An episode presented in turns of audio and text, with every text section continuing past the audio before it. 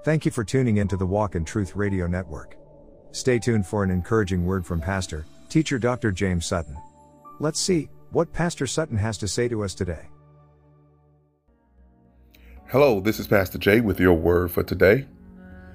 When you're in the wilderness, it has multiple purposes. The overall arching purpose is to see and to know and to have a relationship with God. But in the wilderness, you go through the punishing part and you go through the purging part. And they only last as long as you're not willing to recognize and appreciate God. The punishing, the pain from punishing, actually is the means by which He purges you from things that are not beneficial for you. So, in the purging, it's complete. Then we move on to what God ultimately wants for you is prosperity. So imagine going through the purging, through the pain, which leads to his prosperity. But there's only one problem.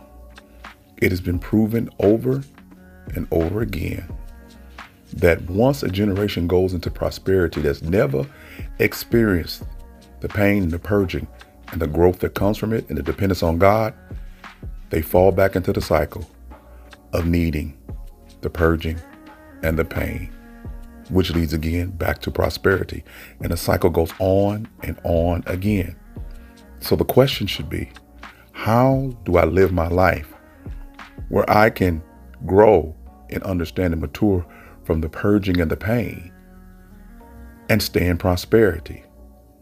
It's simply this. Remember what I told you the overarching reason was for the wilderness moment is to appreciate God? There you go. Now you know the cycle. And to stay in the prosperity season with God in all parts of your life is to appreciate, recognize, and love God with all your heart, mind, body, and soul. And make every decision based upon the standard of His truth. No matter what other people say, your standard is God's truth and not the world's fiction. This is Pastor Jay, your word for today. Walk in truth forever. Do me a favor, hit that like, subscribe, and share button on our YouTube page, and also follow us on Facebook. Peace.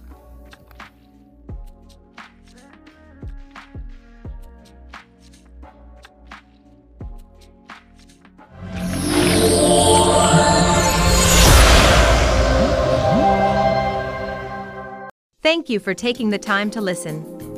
Church hurt is real. We would like to hear your story to help others who have been abused in church. Only when we speak up can we begin to heal from the pain. Please send your story confidentially to the email witmin yahoo.com.